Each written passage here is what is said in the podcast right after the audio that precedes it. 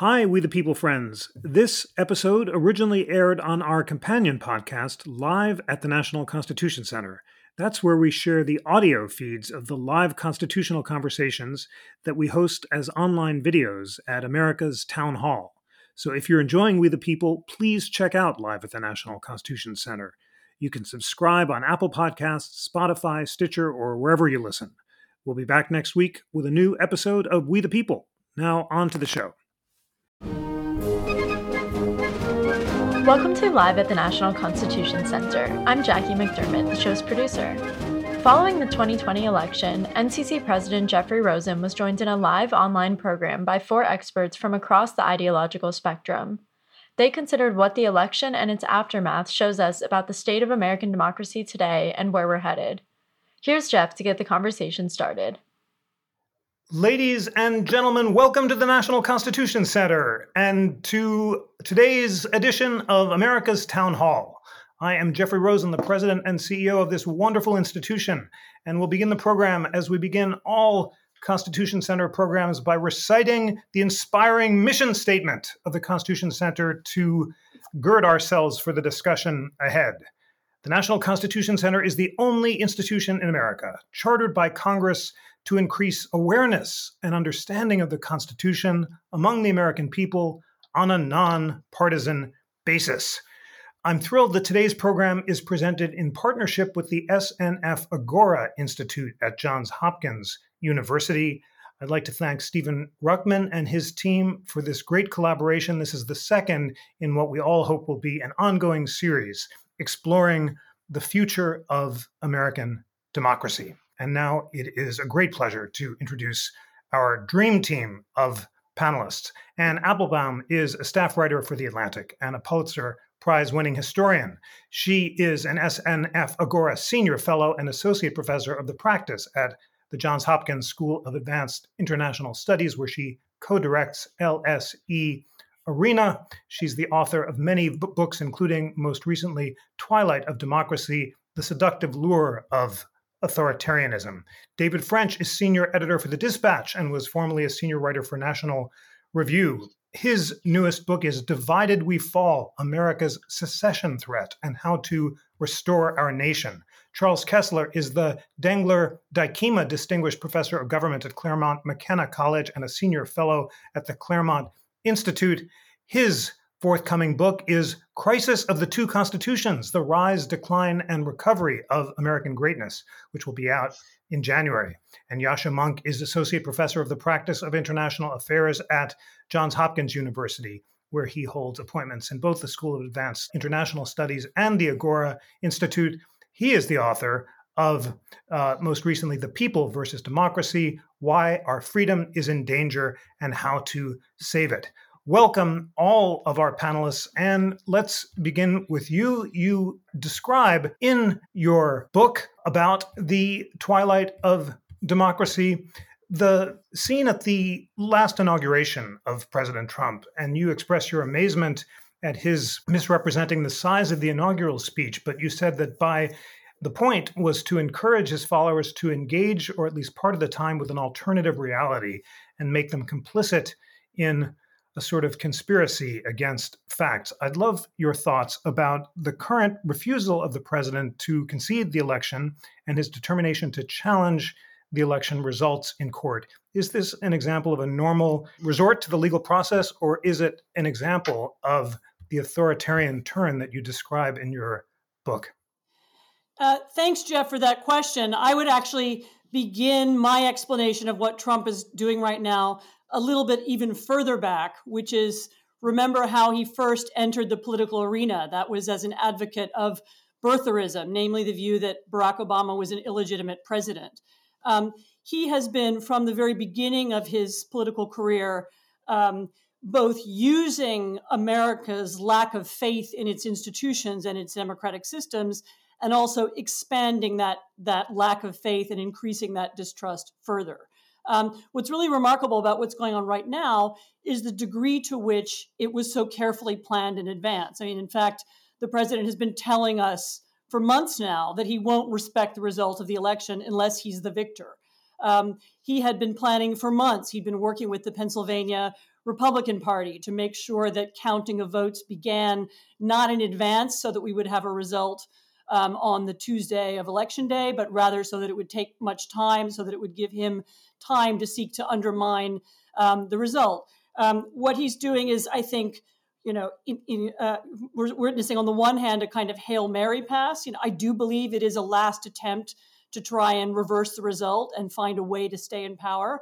Um, but I think in the second, if, if, even if that fails, um, which I do think it will right now, unless something else changes, I think what we're watching is him seeking to create an alternative political movement, a grouping of people um, who have a profound grievance, who believe that the election was stolen, um, who will continue to follow him and respond to him, um, a group that he can use for commercial, political, um, psychological purposes. He can continue to exploit them, he can continue to raise money off of them, and above all, he can continue to use them as a tool in American politics. Um, to continue to un- undermine um, the Joe Biden presidency, to try and illustrate, to, to, to, to make it a failed presidency, um, and, and to use that political power in support of people, people or causes. So while this range of frivolous lawsuits is not illegal, it is profoundly damaging. Um, it is profoundly damaging to the trust that Americans have in their political system and in their voting system, and that's not an accident. Charles, in your piece in the New York Times, Breaking Norms Will Renew Democracy, Not Ruin It, you argued that although hardly a day goes by without President Trump being accused of breaking a presidential norm or two, most of these alleged transgressions are picayune, for example, choosing a list of potential Supreme Court nominees prepared by outside experts, and you argue that not all norms are created equal. First of all, is this a breaking of a norm, refusing to uh, concede and congratulate the victor? And is it serious or picayune? Well, I don't think it, it can really be argued that this is a is breaking a norm, considering uh, how the 2000 election played out uh, and the resort to um, uh, lawyers and to courts uh, in Florida in 2000, um, or the persistent rumors and reports that the 1960 election may have been stolen from Richard Nixon in, in Illinois, in Chicago, uh, and in Texas. Um, but Nixon declined to pursue it. Uh, there was a Cold War going on, and one can understand why discretion may have been the better part of valor there. Um, there isn't a Cold War going on now. I think President Trump is completely within his rights to go to the courts and attempt to find out what happened uh, in Philadelphia, not far from the National Constitution Center, I suppose, um, and in other places in the country where um, strong democratic machines may have uh, put their thumb on the scale. Um, if uh, if the courts find that there's nothing uh, to worry about. If the courts decide that even if there is something to worry about, there's no remedy, then the lawsuits will go away. Uh, the norm will have been, uh, I would say, renewed rather than uh, destroyed or uh, decayed. Uh, and the president, in that case, will leave the White House, and President Biden will enter it. I don't see that there any anything untoward is likely to happen here. Yascha, in a piece published on November 2nd called Don't Panic, you say, to my own astonishment, I'm now one of the more optimistic voices in the room. And you say that even if Biden wins, the next weeks will be scary and turbulent, but you express confidence that although Trump may try to declare himself the victor and is almost certain to claim that millions of votes were cast illegally, although Trump can sow chaos in the coming weeks, he doesn't have nearly enough control over the country's institutions, especially outside the executive, to stay in office after losing the vote. Uh, you know, a week or so later, do you still feel that way? And are you concerned about uh, any of the norms that might emerge from this transition period? Well, I'm certainly concerned about that, and, and I was concerned from the beginning about the effect it would have if Trump, as seemed eminently predictable, would you know spread conspiracy theories about the election and outright lie about um, uh, you know, our democratic process. Um, but what I argued 10 days ago, before the election, was that there was a lot of irresponsible predictions that we're going to have a civil war in our streets. Um, and I think a little bit of hyperventilating about Donald Trump somehow being able to stay in office uh, by dint of not accepting the outcome of a legitimate election. Um, I think so far both of those points have been vindicated. Um, we have seen joyous celebration in Washington D.C. and other places in in the country. We've obviously also had, you know, 70 million Americans who are sad about the outcome of the election, but we have not seen any violent clashes in the streets. Um, uh, we have not seen, uh, you know, any violence in the streets in the last nine days. Um, it is imaginable that we come to some kind of decisional crisis point in the next weeks or months where that changes, but for now, I don't see any particular indication of that.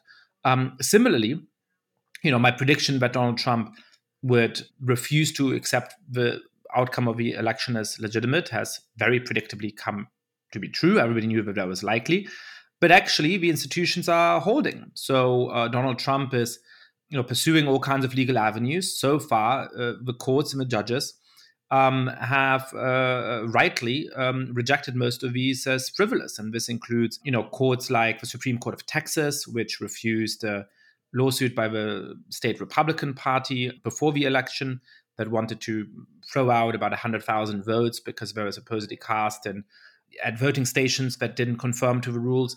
Um, this was unanimously rejected by nine judges uh, nominated by the Republican Party, and then went to a deeply conservative federal judge uh, who also rejected that. So I'm very confident that the 46th president of the United States will take office at noon on January 20th, 2021. I do fear about the way in which Trump will have managed to delegitimize that president in the eyes of many Americans. I certainly disagree with Charles that this is somehow within the norms of uh, the history of the United States. It's perfectly appropriate for a president to pursue legal avenues. I have no particular problem with him doing that but uh, his his his lawsuits are part and parcel of a campaign of lies and conspiracy theories that are aimed at undermining the faith in democracy among the American population itself, that are aimed at pretending that there are millions of votes illegally cast, um, uh, that the Republican Secretary of State in Georgia is somehow in on a conspiracy uh, to defeat Republicans and Donald Trump. I think uh, pretending that this is within the normal traditions of American politics uh, is frankly surprising to me. Uh, David French, I think you are unique in this panel and, and being perhaps one of the only panelists who's very uh, happy with the election results. You said before the election that you hoped that President Trump would lose and that Republicans would keep the Senate. I want to ask you about a recent report in Politico that 70% of Republicans do not believe that the election was free and fair. Based on your book, Divided We Fall, what light can you cast on why there is such a dissonance in the way Republicans and Democrats view the fairness of the election, and what consequence will that have for the future? Well, you know, what we're in the grips of right now is a, a phenomenon called negative partisanship. And, and what negative partisanship means is essentially that uh, you may be a Republican not so much because you love the Republican Party or its ideas, but because you despise or you fear the opposing party. And whatever your candidate's flaws are, your candidate has one great quality he's not the other guy. So you have this negative partisanship laying on top of an enormous amount of distrust in institutions. And then you also have laying on top of that institutions that do quite well financially, for example, sowing and fomenting distrust, whether it's merited or not merited. And I think what we're beginning to see, especially in the conservative media right now, is an avalanche of misinformation, just an avalanche. So, for example, you know, a comparison of what is happening right when we talk about does Trump have a right to pursue lawsuits? Yes, he has a right to pursue lawsuits, but what a responsible media then does is to talk about the merits of those lawsuits and the prospects of those lawsuits overturning the result. And the lawsuits are, if you look from the factual allegations to the legal claims to the request for relief, up and down the line are borderline frivolous, sometimes at best, and outright frivolous at worst. Uh, and in fact, you know, the Bush v. Gore comparison is completely wrong. In Bush v. Gore, the outcome of the Gore litiga- election litigation could tilt the whole election. In this circumstance, Trump could win in Philadelphia entirely, see uh, stop the certification of votes in Philadelphia in, in, in Pennsylvania, and it won't affect the outcome of the election uh, he's still going to lose. And so, what we're seeing here is a series of lawsuits brought across the country that have no merit and no ability to change the outcome of the election. And yet, conservative media is dutifully saying again and again Well, there's lawsuits pending. We have to see how the lawsuits will come out, which gives millions of people the idea that these lawsuits can come out in a way that would make Donald Trump president of the United States. They cannot. They will not. You can say, on the one hand, Trump has a right to file lawsuits. And on the other hand, level, be honest with people and say these lawsuits are not going to adjust the outcome. These lawsuits are frivolous. Instead, you don't get that. You get the Bush v. Gore comparisons, which are completely uh, different from this particular election and in, the claims at issue in this election. Instead, you get constant rumor mongering about vote fraud. Constant. You know, you had Laura Ingraham yesterday with somebody with their voice changed, delivering, uh, you know, a really in an unverifiable account of vote fraud that even if it wasn't, even if it was true, wouldn't adjust the outcome of the election. Yes, Donald Trump has a right to go to court. No senator can stop him from that by saying this that Joe Biden is president elect. No talk show host can stop him from that by saying that Joe Biden is president elect. None of them can stop him from availing himself of these legal options. But what they can at least do is be honest, and they're not being honest, and that furthers this negative polarization. It lines their pocketbooks, frankly, and it makes Americans distrust and despise each other even more. And you wrote a series of such illuminating pieces over the past four years, arguing that President Trump was part of a global tendency toward autocracy uh, that we saw in other countries, including Hungary. And you most recently uh, in, in the Atlantic compared two East German communist leaders, Wolfgang Leonhard and Markus Wolf, with Mitt Romney and Lindsey Graham, and talked about how people with very different backgrounds might make very different choices about whether or not to support an authoritarian leader. As you review the legacy of the past four years, if we assume that uh, President Trump is indeed succeeded by Joe Biden, which of the tendencies toward authoritarianism that you have been writing about for the past four years will endure and remain during a Biden presidency. Uh, thanks, Jeff. So the, the point of that piece was it was an attempt to explain why the Republican Party, um, uh, with its historical attachment to a very clear set of values, um, ranging from concern about the president's character to um, a commitment to um, in the promotion of democracy around the world to a belief in um, markets and and and different kinds of freedoms. Why um, the Republican Party at the very highest level? By the way, I'm not talking about voters. Um, I'm talking about the Senate and to some extent the cabinet.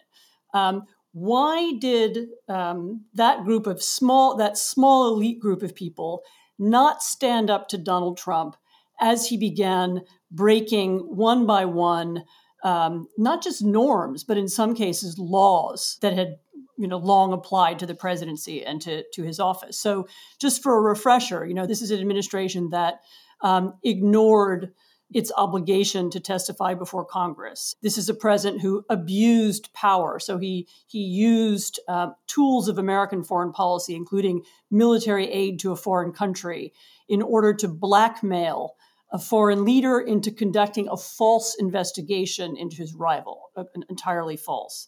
Uh, he used the Secret Service to channel money to his personal companies. His family worked in the White House and failed to meet conflict of interest standards, you know, and so on and on and on and on. And so, why then did the Republican Party not stop him? Why wasn't he blocked in the Senate? Why wasn't he impeached? Why didn't the cabinet find a way to block him? And the answer I'm afraid, is that the Republican Party is no longer committed to the ideals of liberal democracy that it was historically promoted. Um, it's a party that is now, um, as, you know, as, as all four of us have just agreed, ha- it's a party that is now willing to use conspiracy theory and lies directed at its voters and its supporters. It seeks to undermine people's faith in the electoral process and in the system. And one by one, we've seen Republican leaders, you know, rather than standing up for the values and standing up for the traditions of the society, uh, letting them go, sl- making excuses, um, allowing them to slide um, in the name of other things, in the name of personal power, in some cases, as David said, in the name of you know, their profound hatred for the other side. And this is a real change in, in our political system. And it is parallel to a change that we can see in other countries. I lived through a similar kind of change here. I'm, I'm in Poland right now. I'm speaking to you. And the right wing party here, that was once a center right party, is also now an authoritarian populist party. Um, you can see the same kind of pattern in other countries all around the world. It's important that people understand that there's not a binary moment. It's not as if, you know, Donald Trump is a dictator or he's normal there are small steps along the way. Um, there are accommodations that people make. There are situations that people get used to. There are circumstances that people would once have objected to that they now ignore. And we've seen this slow erosion of norms and of laws um, and of types of behavior um, over the past four years. And it has been facilitated, unfortunately, by one party. Charles Anne just said that the GOP is no longer committed to the ideals of liberal democracy. In your forthcoming book, Two Constitutions, I think you, you make a different argument and say, in fact, the Republican Party is committed to the founders' constitution, whereas uh, progressives have abandoned it. And also said that all of you agree that the Republicans use falsehoods in the name of personal power and hatred of the other side. Perhaps you disagree with that point too. So please share with our viewers why you believe that the GOP, far from abandoning the ideals of liberal democracy, remains committed to them. Well, I do disagree, of course, with almost everything Anne has said. And I think her reaction, which she shares, of course, with many other people, is uh, arises from the fact that there really is a substantive, uh, a deep substantive disagreement in the American public about what the Constitution means and, as it were, which constitution we're supposed to be living under. Um, one that is the constitution of modern progressivism and modern government, which really is the constitution of the living constitution, as the lawyers call it, versus the Republican view, uh, very imperfectly pursued, I have to say, that the, the Constitution of 1787, the Constitution that the, presumably the National Constitution Center enshrines, the Constitution of Natural Right and limited government uh, is authoritative and still controlling. And so much of what uh, is dismissed as shattered norms lying around Washington are shattered norms of liberal or progressive governance. The Trump uh, is a rough character. He's an amateur politician. He is a, a basically a, a businessman, but he's not and never was a Caesar figure, I don't think. You know, Cicero said Caesar was consumed by libido dominandi, the lust for dominance or power. Um, I don't think Trump is that kind of a politician. He wants to make America great again, which means he thinks America was great.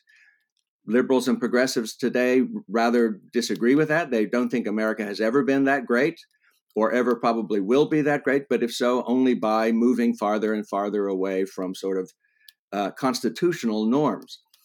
Um, the the um, uh, in foreign policy, as in domestic policy, I think what you see in Trump is really a return to Republican norms, Republican Party norms, which were altered and updated, you might say, by the necessities of the Cold War. As the Cold War has faded, you're seeing a regression to the mean in the Republican Party, which Trump is not the cause of, but merely an example of.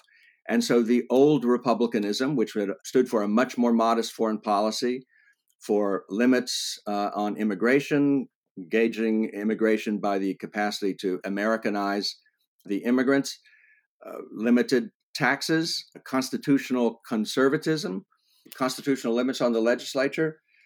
All of these things, including tariffs and a more trade policy and a national economic policy driven by national interest, all of this is very traditional in the Republican Party.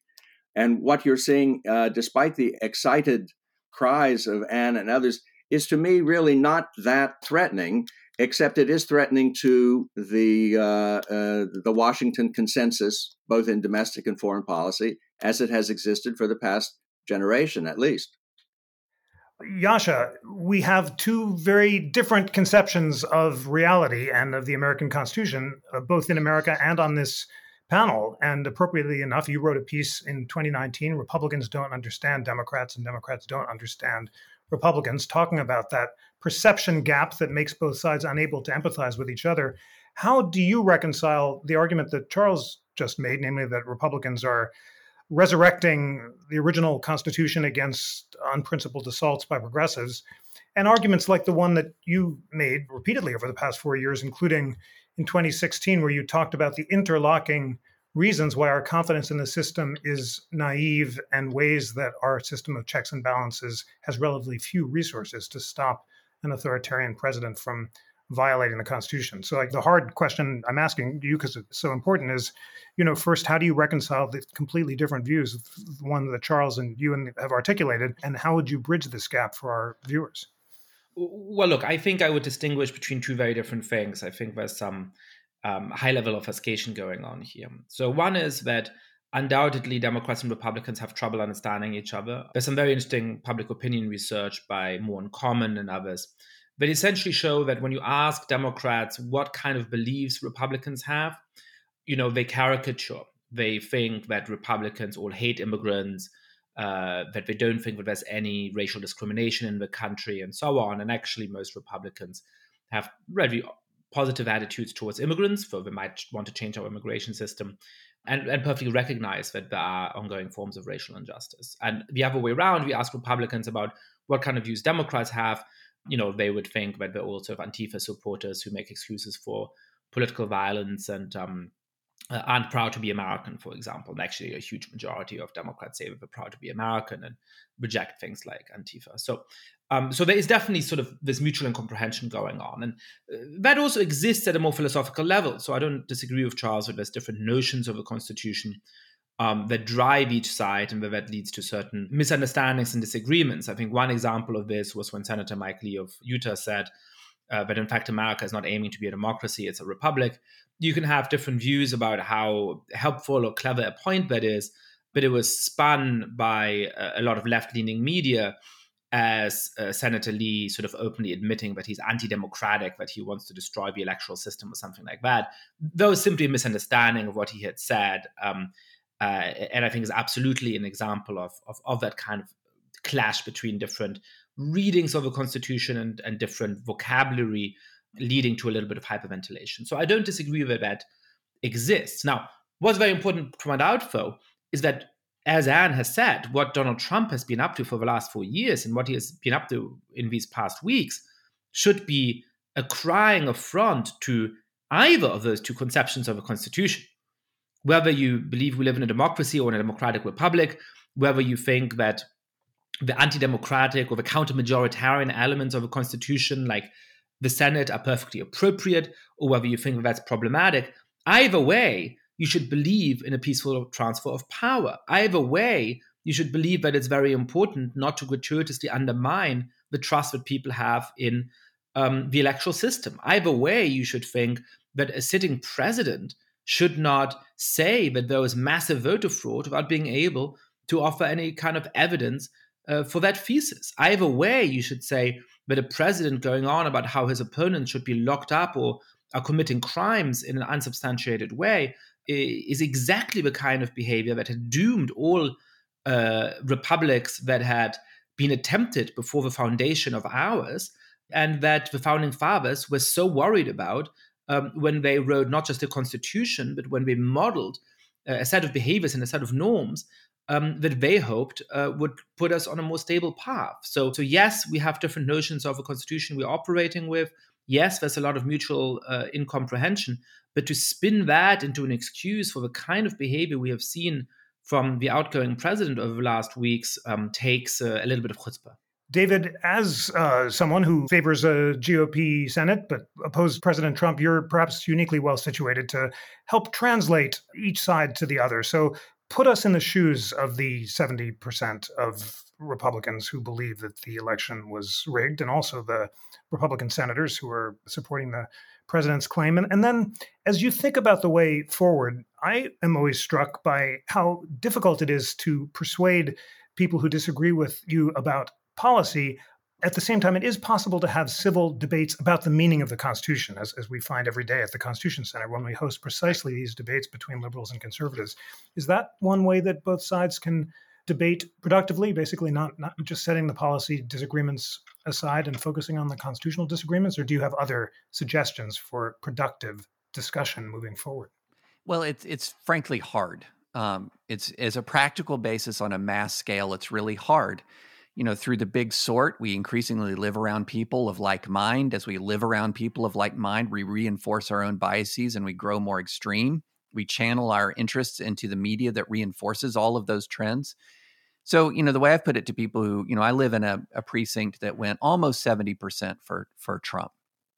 And I think in the last in in 2016, I, I lived in a more rural precinct and it went 72% for Trump. My friends, my neighbors, they support Trump. And one thing that I say to an awful lot of people who say, why are they they they often tend to be Christian conservatives, constitutionalists to the extent that they really think that much about the Constitution and kind of the way that Charles describes. And they say, but what about all of these things that Trump has done? Well, they don't believe that Trump did them. you know, th- this is one thing that I think is really important to to lay out is that if you consumed the media that the large majority of Trump supporters consume, and, and that was your source, and these were people and figures you had trusted for years, the odds of you being a Trump supporter go way high because in the telling of this narrative, Trump is a guy who's rude. He's just rude. But he has been persecuted, and we don't like him to be rude, or maybe sometimes we do because they deserve it. But he's got a style problem.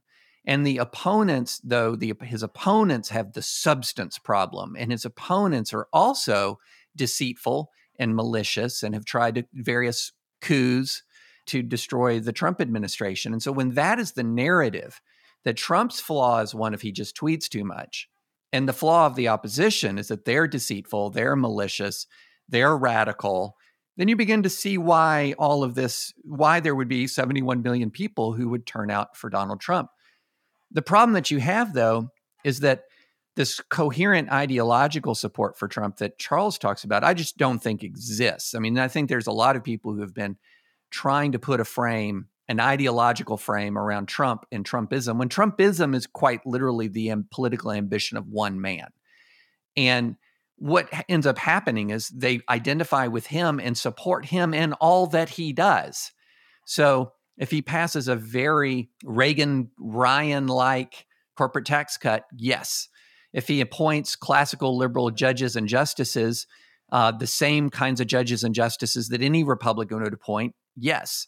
If he does a trade war that other Republicans wouldn't do, yes. If he says he's going to get out of foreign wars, yes. If he increases American military involvement overseas, yes. Whatever Trump does, the answer is yes. And that's what you see every day in the world of conservative media. And one of the things that Yascha is, uh, I think, accurate about is you can have the ideological discussion that in differences in constitutional jurisprudence that Charles is talking about you don't have to locate it behind a person and advance it through a person who's malicious, who's cruel, who's eh, grotesquely incompetent, and who lies to the American people. You don't need that vehicle for constitutionalism. And that's where I located, for example, my support for a GOP Senate, where for all their flaws, they're not Donald Trump, and they were more likely to advance policies that I agree with but eh, through Donald Trump, I don't want or need Donald Trump as an avatar of constitutionalism because he's not. He's an avatar of his own ambition. And Craig Dimitri asks, uh, in light of how most of Trump's GOP allies are refusing to acknowledge President elect Biden's clear victory as of Saturday, how do you think history will judge them in light of your recent Atlantic article? History will judge the complicit. And then I want to broaden that important question out to this question. If, if David is right that loyalty to President Trump is, is personal, will the authoritarian drift that you describe disappear once Trump leaves office, or will the GOP remain structurally committed to it, and will it continue as a threat and force in American politics? So, one of the things I've been wrestling with, and which I don't yet know what I think about, um, is precisely the point David just brought up, which is namely, is there such a thing as Trumpism without Trump? Given that actually in practice in office, everything that Trump did was in his own personal financial or political interest and not in the interests of America, not in the interest of the Republican Party, not in the interest of anyone else. what does it mean to have Trumpism without him? What could that be? And what I do fear it might be is that um, the Republican Party has learned from him that rules can be broken, that lies can be got away with, that large parts of the population, millions and millions of people, can be misled um, using the echo chamber of Fox and and and other media, um, using social media, but but but not only, um, and that they will then attempt to use that knowledge that they now have to go on to break other rules or perhaps to produce somebody who's even more dangerous. And so what I worry is that in retrospect, we will look back on this week, this week when you know the Secretary of State, the you know leading senators refused to acknowledge the results of an American election, refused to acknowledge it as the beginning of a downward slope, the beginning of a slippery slope that could lead us to somewhere worse. Charles, we have Joy Pollock who asked if you believe the American Constitution limits power on the legislative branch, explain your reasoning that there's not the same limitation on the power of the executive. This is certainly relevant in light of the fact that President Biden, if he is inaugurated, will rule by executive order, much as President Trump did. And then uh, Joanne and Jay Kranis ask what happened to Pat Moynihan's comment that one is entitled to his her opinion, but not his or her own facts. Well, the facts are often in dispute. You know, facts and values uh, interweave uh, with each other. I don't believe in the radical separation of facts and values. values are a kind of fact uh, too, and and uh, facts reflect values. The questions you ask shape the answers that you are looking for, obviously. But I would say the executive orders is a good point here. Uh, I mean, Trump has done all he can by a series of inventive and aggressive executive orders.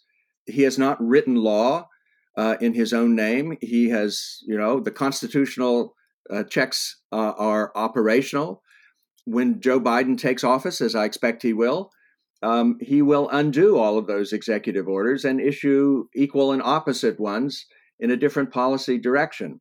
Um, the Constitution will be intact, the political system will be intact, the, the essential norms will be intact.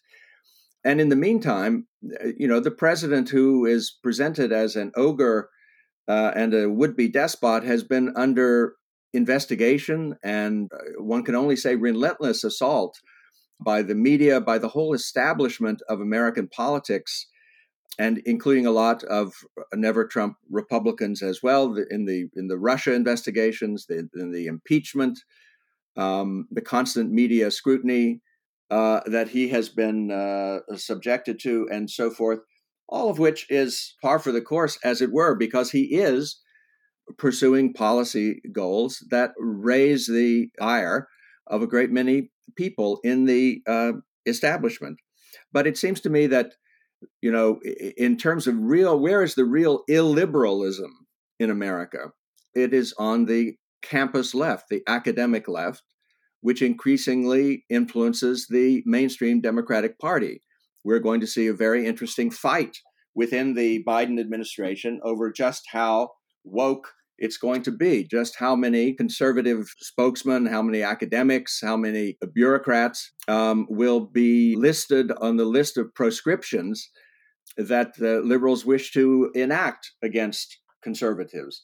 It seems to me that, you know, if you're looking for people who've lost their jobs because they're insufficiently woke, you could start with the New York Times.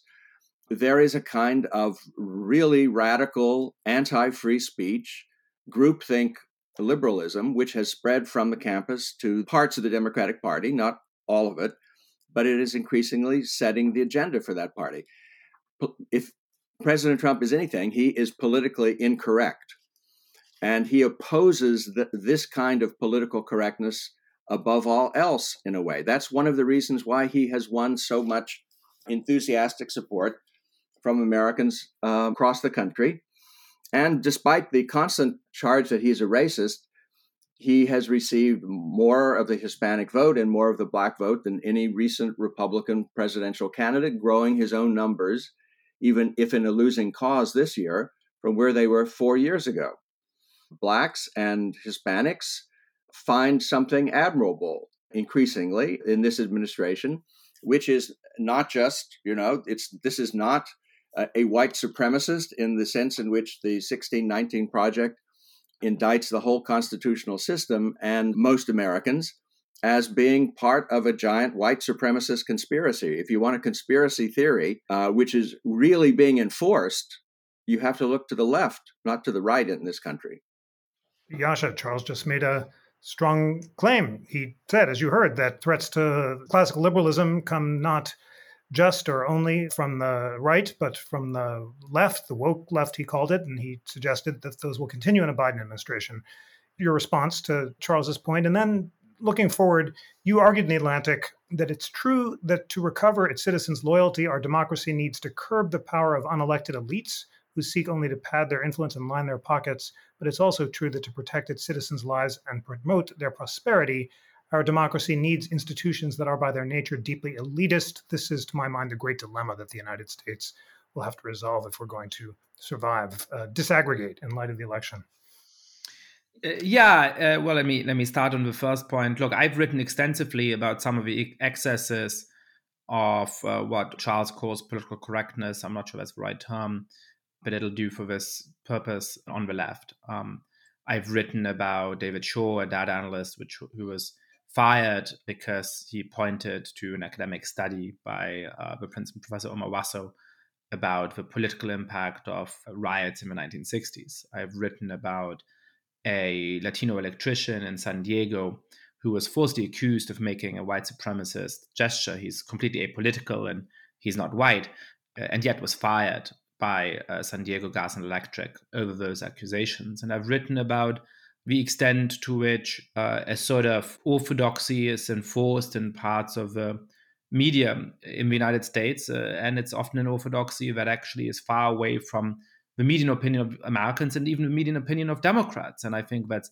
not just a disservice to the readers, it's actually a real disservice to the Democratic Party as well. Um, uh, so I recognize elements of what Charles is saying, and I think we should take those seriously and we should fight against those, as indeed many people on the liberal left are doing. Uh, that's why I founded a new magazine called Persuasion uh, that is engaged in some of those debates. Now, I also want to emphasize that to dismiss, on the one hand, an actual refusal to accept legitimate outcomes of the elections and say, well, Donald Trump is not Caesar, so why worry about him? Uh, to ignore, for example, the fact that there's a form of cancel culture going on in the Department of Defense at the moment, in which officials who are not personally loyal to Donald Trump, who refuse to do unconstitutional things when they're asked to do so, are summarily fired. To ignore all of those things uh, while talking about uh, some of the undoubtedly existing excesses uh, on the academic left or in the media is to not put things in the proper perspective, I think. I am worried about some of the things Charles is talking about. I'm a lot more worried about an outgoing president who refuses to accept the legitimacy of the election and fire senior staff at the Pentagon uh, because they're not personally loyal to him. That seems to me, from a constitutional point of view, a much more concerning form of cancel culture. Um, to your larger point, I think you're right that there is a kind of technocratic dilemma that we face in the United States, but also in other countries around the world, in which um, you know an incredibly complicated economic system, an incredibly complicated governing system, uh, requires real expertise to be governed. And so, one way to deal with that is the creation of institutions like the European Union. Another way is independent agencies. Um, uh, so, things like the Federal Trade Commission, the FTC in the United States, or the Environmental Protection Agency, and so on, which pass a lot of day-to-day regulations. And uh, you know, I think I, I think there's a real trade-off here, where on the one hand, these agencies often do good work in actually making sure that there's no run on the banks, you know, that we ensure that children don't die of small particle pollution, um, you know, a million difficult policy areas for which you need real expertise. On the other hand, it is true that as a result, there's now huge swaths of American life, and the same can be said of life in other democracies, eh, which are governed by rules which are which don't have direct democratic legitimation, and which certainly most citizens don't feel like they have any meaningful say or control over. Uh, you know, I think figuring out how to balance this technocratic dilemma, because we're never going to entirely solve it, is one of the big questions of the next decades and and and there's no easy answers to it but but it's one we should take seriously including both the need for expertise and um, some of his rulemaking, and the very real extent to which it raises the danger of people saying, well, you've promised me a democracy, you've promised me a system in which we get to rule ourselves, you've promised me self government, but actually, I don't feel any form of agency or the very important elements of my life. David, I detect one important area of agreement among all four of you, and that is consensus that the classical liberal principle that free speech can only be banned if it's intended to and likely to cause imminent violence uh, should be preserved and is crucial to the preservation of the liberal order. I know that you embrace that position because you defended it so heroically as head of FIRE and in your various uh, writings. What will ensure that principle going forward? I believe it has a majority, a supermajority on the current Supreme Court. Are the courts enough to preserve the principle of classical free speech in the face of the strong social pressures on them, both the left and the right against it? Um, and if not, how can that principle be preserved in order to preserve the future of American democracy? Yeah, so courts are necessary, they're indispensable, they're not completely sufficient to preserve free speech we have to have a legal regime of free speech, which we have. We have more protection for free speech right now by overwhelming majorities of the Supreme Court than we've had probably in the history of the United States as far as protection from government interference at every level of American government. That's a marvelous success. And it's a marvelous success that's come from left liberals and right liberals who have pursued a robust free speech jurisprudence. But it's not sufficient. You also have to have a culture that respects free speech. You have to have vital American cultural institutions that respect free speech. And this is where we're beginning to falter, to be honest. We have corporate environments. You've heard of, you know, of quote unquote woke capitalism. You've got corporate environments that will silence employees for or terminate employees for things that they say on privately in their own social media, even if they're relatively, you know, their mainstream ideas or thoughts. You have a sense that uh, in important liberal institutions that dissent from the consensus is inherently suspect and could place your job in danger. We've seen multiple Yascha has written about this at length that there is such a thing as cancel culture. But what we cannot do is say that there's a cancel culture on the left and the heroic Trump right fighting against cancel culture because the Trump right is infested with cancel culture infested with it. I have experienced it firsthand. Threats to defund institutions that I've been a part of. People have been denied jobs in the Trump administration merely for having retweeted me. You talk about bad tweets costing someone a career. Merely retweeting just me, who am I, has cost people jobs in the Trump administration. Um, efforts to hound people off of social media, to intimidate people, to shame people. So, what we're seeing is sort of a, a rise of a right that is justifying its existence by the existence of the illiberal left and has this argument about fight fire with fire, that we're going to do to you what you have done unto us. And that that's competing political correctnesses. That's not fighting political correctness. It's, it's competing politically correct intolerant systems. And so what we have to have is both on the left and on the right, people have to defend classical liberalism. And they critically have to defend it against their own people on their own side, so to speak. So if you're on the right and all you're doing is fighting left cancel culture, you're not doing your job. If you're on the right and there's cancel culture on the right, you should be fighting that also. Because guess what? The left thrives on opposition from the right. The right thrives on opposition from the left it has a greater difficulty dealing with that internal in group opposition. And that's where it requires courageous people to stand up to people who are quote unquote on their own side or in their own tribe and to say, no, we have to protect a culture of free speech against threats from the right and against threats from the left. Thank you very much for that galvanizing call to action, calling on both sides to defend classical liberal principles against threats from their own side. Very difficult, of course, in light of the tremendous pressures from social media that lead people to be shamed in just the ways that you described. And that suggests, just to sum up this part of the discussion, that if there are threats to liberal democracy, they come not only from particular leaders or even uh, erosions of governmental institutions, but from social media and its attendant pressures. We have time for just a few sentences of closing thoughts, and I'll leave it up to each of you to leave us with the thoughts you think best. Uh, so I'll just tee it up by asking what have we learned from the past four years and are you optimistic or pessimistic about the future of liberal democracy? And first one to you.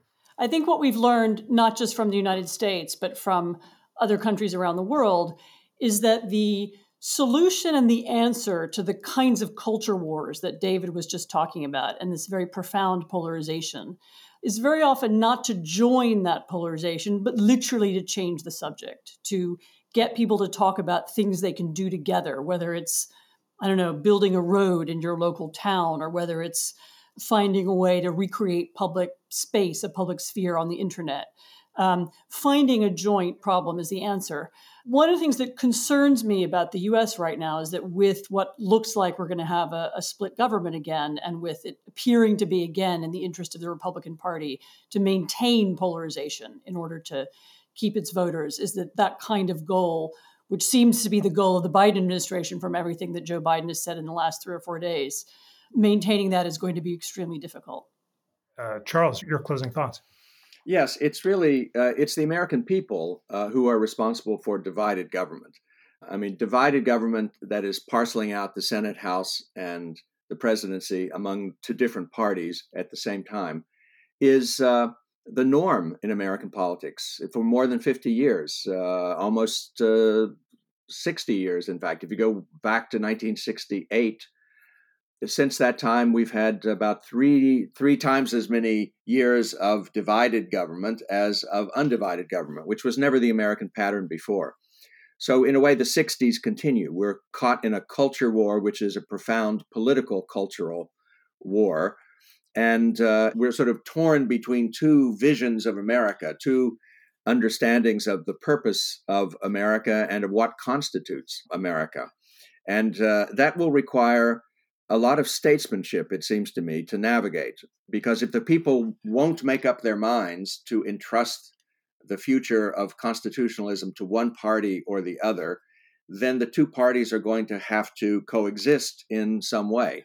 And statesmen in both parties are going to have to come to terms with that. And it's hard to do because at the same time, of course, they want to win and they want to win complete control.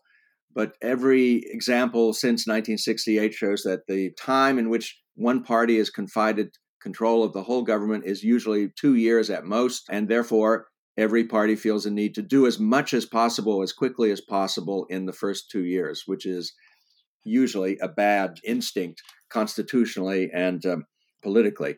But I fully expect uh, President Trump to leave office uh, peacefully if the election results are certified as uh, valid, and I think they will be, uh, broadly speaking. Um, but the uh, the message will survive the messenger in this case, and the fact that uh, the Republican Party, running on more or less a Trump platform, outperformed the president in many places in many races indicates to me that Trump's effects will continue, but they will be increasingly less personal and more generally political and ideological. Yascha, your closing thoughts. I, have been much more optimistic in the last weeks than most of my friends and colleagues. And I think the reason for that is that the pessimistic lessons over the last four or five years I've taken on board a while ago. So the pessimistic lessons are, first of all, that uh, modern America can elect a demagogue to be president. And that's very worrying. That hasn't been the case in American history for a very long stretch. Um, it, it, has been the case in 2016, and that I think uh, should make us all concerned about what kind of politician on the right or for the matter on the left might get elected in in future. The second point is that it is very clear that uh, a demagogue or authoritarian populist can indeed damage American democratic institutions in a serious way. There's a lot of people in 2016 who said, oh, the constitutions will completely contain Trump. There won't be any serious damage to to our governing system because of the genius of the founders. Um, so I uh, love and revere the Constitution and love the Constitution Center in part for that reason. Um, uh, you know, I think that's a misunderstanding of what kind of tool the Constitution is. It's a tool that has to be defended by people. Um, and when the people who are in high power don't have constitutional values, uh, when they think that any division of power or separation of power is somehow a personal affront to them and uh, whenever somebody wants to limit what they can do, they just need to be swept aside. Um, the Constitution won't guarantee the survival of American democracy. And so I think the last four years have uh, reminded us of how high the stakes are. Now, I do also think is the optimistic lesson that, first of all, uh, Americans are philosophically liberal by instinct, but further, they sometimes vote for illiberal causes and candidates. Uh, they actually see the damage that does and are able to correct course, as in my mind they have uh, last Tuesday. Uh, and secondly, that American institutions are pretty resilient, but it takes time and it takes a very talented political leader with a lot of discipline to destroy them sufficiently uh, to, for example, undermine a peaceful transition of power. So, what we're seeing in my mind is an incredible stress test for American democracy, a needless and irresponsible stress test for American democracy. But I think we are also seeing the institutions holding up so far. And relative to where I thought we could be at this point in time, when I was thinking about it four years ago, uh, that makes me uh, proud uh, of the constitution of American institutions and, and, and cautiously optimistic about the future. David, last word to you. Yeah, you know, America's always been a place of partisan conflict. Um, but the partisan conflicts can be more or less dangerous. We're built to have disputes over tax rates. We're built to have disputes over gun rights and gun policy. We're built to have disputes over trade policy. Those are things that our system can handle. It was built from the ground up to handle that. What we have trouble with is when it is between reason and unreason, between truth and lies, between tolerance and intolerance. To a large degree, a lot of American partisan dispute now, and a lot of our American cultural battles right now, are not so much over this policy versus this policy. But it is over truth versus lies. It is over liberalism itself versus intentional illiberalism. These are things that are very primal. These are things that are very fundamental. And if you lose the battle uh, against lies, if you lose the battle against authoritarianism, if you lose the battle against unreason, the consequences are far more severe than if you lose the battle over a particular trade policy or a particular tax rate or even things like eh, to how far does the first amendment extend? Do you chip it this way or do you extend it that way? And that's increasingly what it seems like we're fighting now is this battle between truth versus lies reason versus unreason illiberalism versus authoritarianism. And i look forward honestly to the day when uh, hopefully that battle over liberalism versus Ill- illiberalism is over and Yascha and i who are great friends can go back to arguing about gun policy and then and that will be a symbol that we've passed through what i think is a dangerous period in american life Thank you so much, Anne Applebaum, Charles Kesler, Yascha Mounk, and David French for an illuminating, a civil, and an inspiring discussion of the future of liberal democracy. Justice Louis Brandeis loved to quote the book of Isaiah Come, let us reason together. And that is precisely what we've done in this illuminating discussion. We are so grateful to our co hosts and friends at the SNF Agora Institute. Uh, this is the second in a series of conversations with SNF Agora that we hope will be ongoing. And we're so grateful to our panelists for having taught us so much.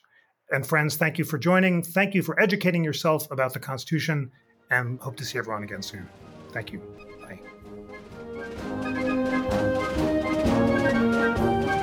This episode was engineered by Greg Scheckler and produced by me, Jackie McDermott, along with Tanaya Tauber and Lana Ulrich. As always, please rate, review, and subscribe to the show, and join us back here next week. On behalf of the National Constitution Center, I'm Jackie McDermott.